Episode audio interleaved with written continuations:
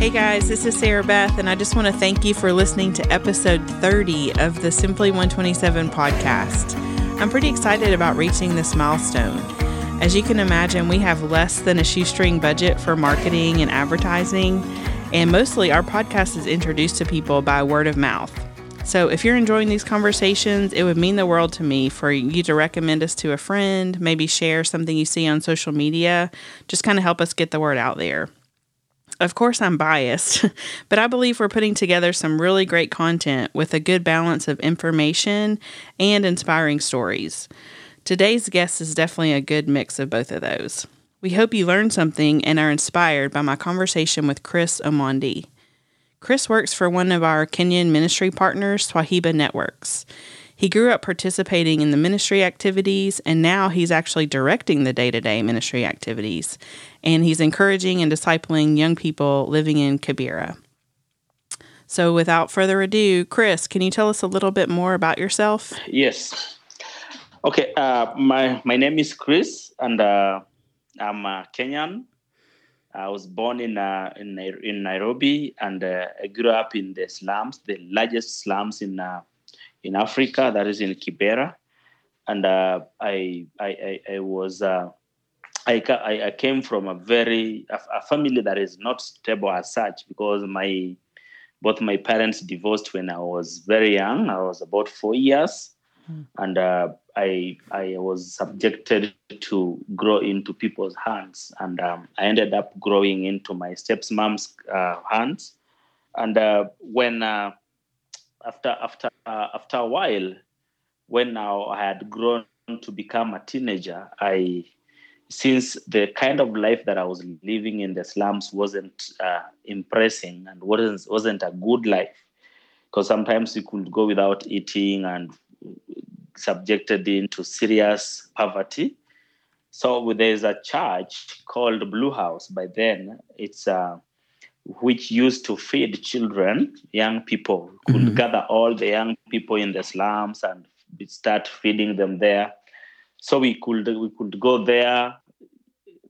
We could go there, but not to go to have lunch, not to go to not to go to, to, to a church, but to go there so that you can be able to be served with some food.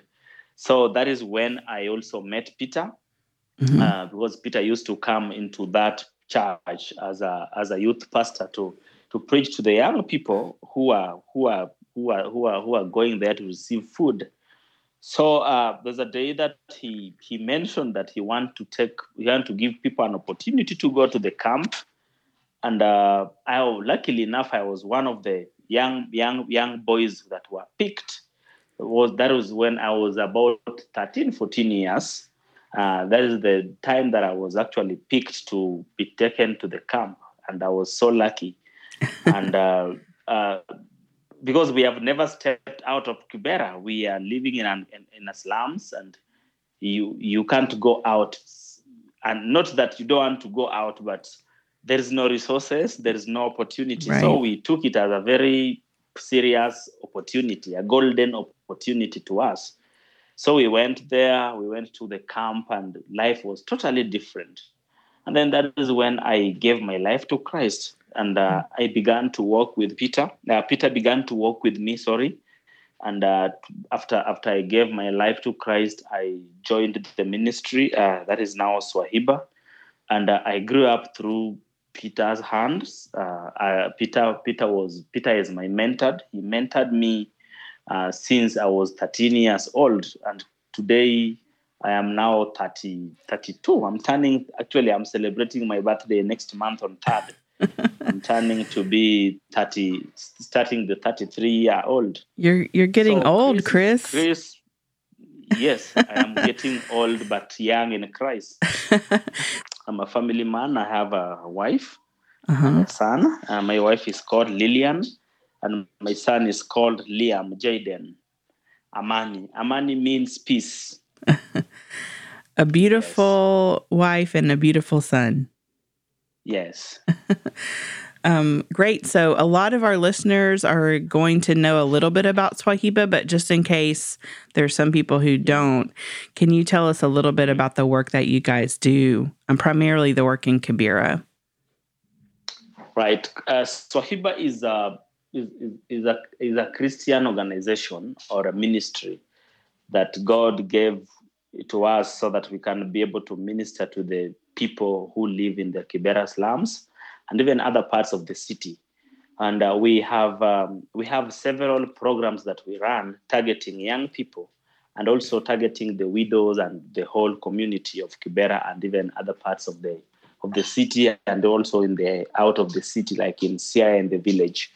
So we have got uh, the, the, purity program that is being run in the high schools here, the, the, the local high schools mm-hmm. that are located in Kibera, and we are reaching out to about 1,000, uh, close to 1,300, 1,300 girls. And these girls, we are reaching them out with the gospel. And on top of the on top of the gospel, uh, our primary objective is gospel but we are also giving them the sanitary towels. The reason why we are giving out the sanitary towels to them, they are very much exposed to the level of the poverty and uh, they cannot even afford to buy the sanitary towels during their menses. As a result of that, they they tend to go out and begin to do illegal things like selling their bodies, mm-hmm. and uh, to to be able to to be in order to to buy to purchase the the sanitary towel during their menses. And as a Swahiba ministry, we are we we, we are chipping in to to meet the temporal needs uh, that they you see like there is a sanitary towel and you're pre- uh, this person you're preaching to them to get away from the from the sin or the sexual immorality but you have not provided the solution for them. So they will still, because the sanitary is a need, they will still go back to their original plan and go sell their bodies and buy the sanitary towel. Some of them they even go without eating. The, the food food is a, is a is a major challenge here because a lot of people they depend on the on on on, on a dollar or below a dollar on a daily basis. And mm-hmm. sometimes mm-hmm. they don't even get it we have got the tabasamu that we we give shoes every every month of December. Uh, tabasamu means putting a smile on the faces of the children, and this program we are running it here in Kibera and even other parts of Nairobi City. Uh, because during Christmas, a lot of young people or kids that come from the slums, they are not able to purchase a brand new pair of shoes because someone who cannot afford food, that person cannot even afford to buy shoes. Because mm-hmm. between food, between food and the, the shoes, which one comes? Which one should be given the priority? It is food. Yeah. Because you can't put you can't put on a brand new shoes and your stomach is empty. that is that will be a, a you'll be a bit mad. There's a that's madness. so we we we tend to we, we we are giving them the brand new pair of shoes and all these things that we are doing is for the glory of god. I love it. we, are, we are give we are giving we are, we are doing this for the kingdom of god because we have seen a lot of people coming to christ.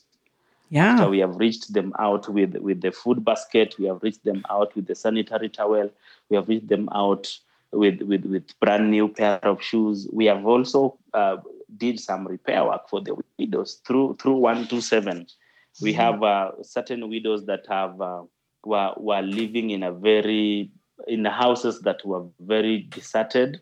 And when the rain comes it could the rain could rain on them. And during the day it's just very challenging. But i am so glad and grateful that through 127 we were able to put some construction for the for those widows. And they are very happy. And what surprises me that every time that we meet in the slums, they will always remind me for what I did. and I will always remind them that it is not me, but it is God, not me. me God working, be, God working yes, through, through, you. Yes, God is working through us. We are just the vessels yeah. on this earth. Yes, so so we are so grateful for the partnership with 127 that they have been able to to, to, to, to, to help us to meet the needs of the people in our community. Mm-hmm. And we are seeing very huge changes. We have, we, have, we have witnessed a lot of changes in the mindset of the young people, and even people are moving very closer to God. Myself, I'm a product of Swahiba. mm-hmm. and you see that uh, we have got a lot of young people. In fact, um, 99% of the young people that are working in our office today are the product that we, we, we reach out to them when they were in high schools. Mm-hmm. And now they, they, there is a huge transformation in their lives. And now they have joined Swahiba. And now we are sending them out also to go and be an example and change the community through Swahiba. Yeah. So a lot of volunteers that are working here, they, they are volunteering here. They are here at Swahiba. They are, they, they, they, we, we first reached out to them when they were in high schools in Kibera. And now we have we have now absorbed them and now we have sent them back to the community so that they can be able to reach out yeah. Uh, to do more work. Yes. And they're passionate about what you guys are doing because they have been a recipient of that, just like you're saying for you too. Y- yes. That's great. Um, and and then just another thing that I love, I'd love for you to just share a little bit more about is how strategic um, everything is kind of tied together. So when you're providing a shoe distribution, it's the same families that you're discipling in the schools and the same families that you're giving the food baskets to. You know, not always, but for the most part, there's strategy and kind of a long term investment into certain families. Can you talk a little bit about that and just um, maybe a, a, a, success story or a, a, family that you see God has um, used Swahiba to kind of put them on a different trajectory? yeah, we we, we they're like the, the, the, the, one of the women, a woman that I've mentioned to you, the widow actually, uh, that we built for her the house. That that that lady, her life has really changed because uh, since then she's now living a stable life because uh, she has her husband died and died like four years ago, and she wasn't able to be, she wasn't stable because when the here in Africa, when the, the, the, the, women depend so much on their husbands, and when the husband is gone, life drops back to zero, or we call it square one, whereby you you start hunting for food by yourself.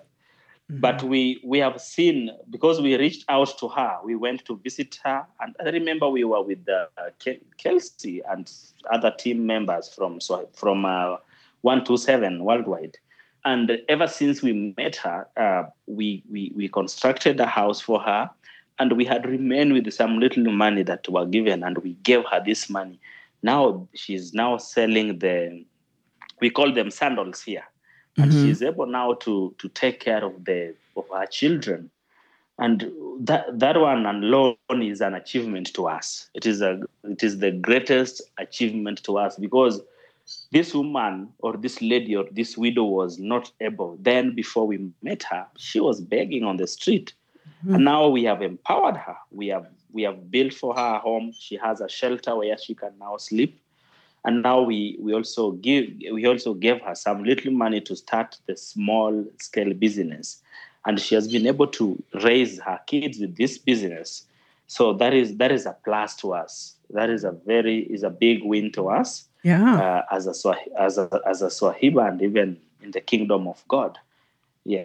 So Great. that's what I can talk about. Yes, and uh, we also have we also have the if I talk about the staff of Swahiba, majority of them, ninety nine percent of them are from the school where we have been ministering to them. And now it is them who are going out to, back to the schools where they were to minister to more students through Swahiba. That is also an achievement to us and even in the kingdom of God. So we have we have seen that we are empowering people and they can now be able to stand on their feet. Yeah, that's great. Um, and then we talked about this a little bit before we um, started recording, but this season in the podcast, we're talking about the gospel. And I know you've made that connection already in, in this first um, part of the of the recording. But I would love for you just to share how, um, from your perspective, how is the gospel central to what you do compared to just like an organization that's handing out food or clothing in the slums? Like, how is Swahiba yes. different? Swahiba is a bit different because uh, even during the pandemic, uh, people were people came into the slums and they were giving food and giving giving handouts and giving things to people, uh, the, the, the, goodies to people. But for us as an organization, as, as a Christian ministry, we were we chose to be a bit different, and we what we we really focused on is to preach the word of God. That is the center of that is the center of what we do. So we could go out there and invite them and invite the widows in the office and you could see some photos that I, I shared with you that we are sharing the word first before we share the food because we believe and that is what we know that if you give me food today i will eat and tomorrow i will still come back but the word of god if you if you plant the word of god in uh, or a seed into someone's heart it will grow and it will change many lives let me hmm. give you a perfect example if Peter didn't reach to me, reach out to, to us as a young young people, mm-hmm. and we went to the camp, Abide camp, and uh, and we were we, we we were preached to, and we gave our lives to Christ. Today, I wouldn't be doing what we are doing here. And if he gave me food 20 years ago, that food will no longer be there. So we are seeing how we are wrapping the gospel and even how we present the gospel. And we are we are not just doing it to see the transformation tomorrow, but we are doing it so that we can see transformation even in the next 10 years to come. Because yeah. when you transformed someone's life, you have really transformed many people. It's not just one person. Because now myself, I have I, I am now here at Swahiba and now doing the same thing that Swahiba, that Peter did to me, and I'm doing it to many, many more young people in the slums. Yeah. And that is more important to us. And that is how we chose to be to be more strategic so that mm-hmm. we can be able to evangelize to these young people and even the widows. And we are seeing the transformation. We are seeing the huge transformation. We are seeing young people are coming to surrendering their souls to Christ and they are now working with the Lord. And it helps us also to reduce certain things like early pregnancy. Because now you you open the Bible and tell them that if the Bible is against this, and you as a believer, you are not supposed to walk this way. This is how you are supposed to walk. Mm-hmm. Um, can you talk a little bit about how um, the ministry looks different since the pandemic? So, in the last year, what have you guys maybe new opportunities or new challenges that you've had as Swahiba through COVID? Yeah, yeah, we that is uh, since last year March. We we you know the, when the COVID was coming, we didn't see it coming. We just found found ourselves in it, and we we had to seek and ask God to give us wisdom so that we can be able mm-hmm. to see how we can manage it. And it has come with so many restrictions. And eh, as as as a minister in the in the slums of Kibera, it is very it is very very congested. It is very congested, and I think we survived by the grace of God. Because if, if if the COVID was to finish us, I think we would have been nowhere to be seen. But because God loved us, we can't we can't we can't we can't just stab and say it's because of us we are strong. No, it is because of the love of God. Mm-hmm. So a lot of things have changed. Even the ministry in school, uh, we we have the government has given us the new new protocol to be observed. The the new new new directives from the Minister of Health and mm-hmm. social distancing and uh, washing hands and, and and not greeting people so we this thing has really affected our ministry because last the whole of last year from march up to to december we never stepped into a school because the schools were closed mm-hmm. so we were just doing the ministry here in the office we could invite a few people sorry and we we could invite a few people to come so that we can be able to minister to them which we felt that it wasn't effective but it was after we we realized later that this this was the most effective way to reach out to these people because we are now having a one-on-one conversation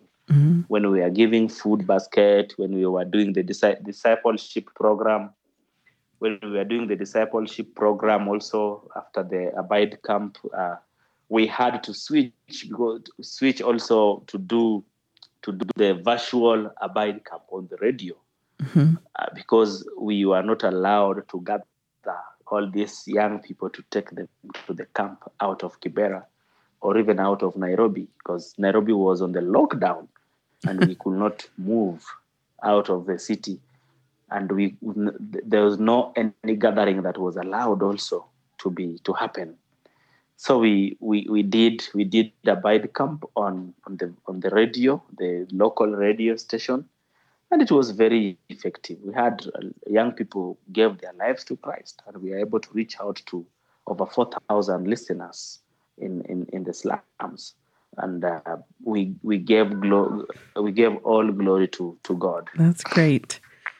I love seeing Yeah. that week you, you guys are posting all the pictures of you in the radio station and and then even after the Yes. people who went through the discipleship program, I know we were praying for you guys through through that process. Yes, yes, we, we really appreciate that.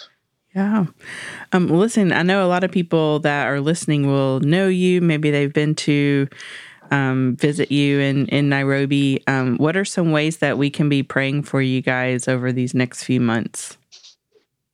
Uh, uh, first thing that uh, the, the first prayer request that I would love to request is to praying for the ministry as a whole because we are very much exposed to the challenges. Uh, we some schools have not given us a, a chance uh, because there is a lot of congestion. Some schools were closed forever and uh, we are asking God to give us wisdom so that we can be able to benchmark into other schools. So the prayer request is that please pray for the ministry, Swahiba, so that God can be able to open many doors for us to be able to to, to expand the ministry into the schools so that we, we reach out to these young people to, to transform their lives into the kingdom of God.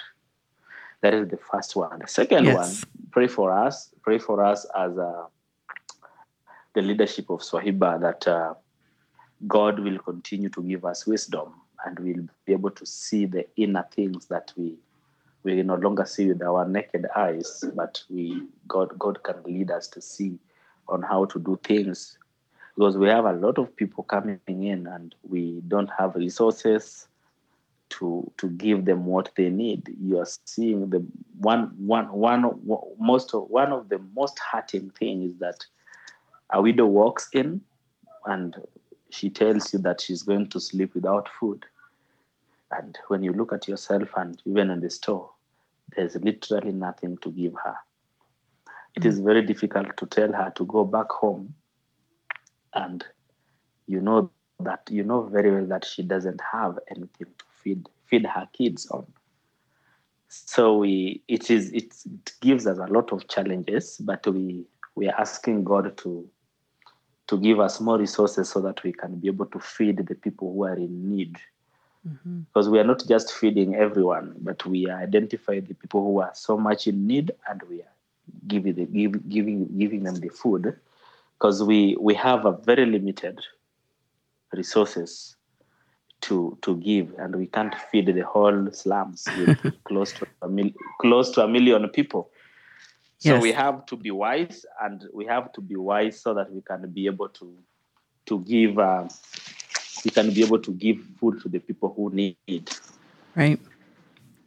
Yes. Great. Well, thank you so much for your time today, Chris. Um, you know, we love you. We love the work that God is doing through Swahiba and just so thankful that our paths have crossed. Yes.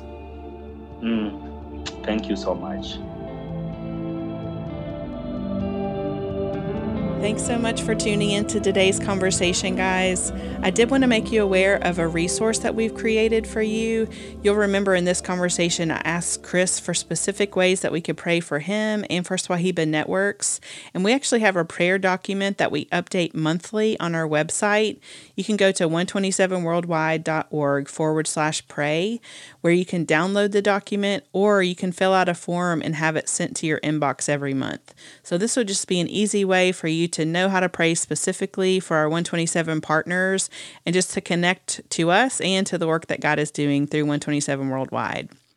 Um, our next episode will release on March 31st, where we will talk to David Lara. He's our Guatemalan partner with 127. Um, he's a pastor about an hour south of Guatemala City.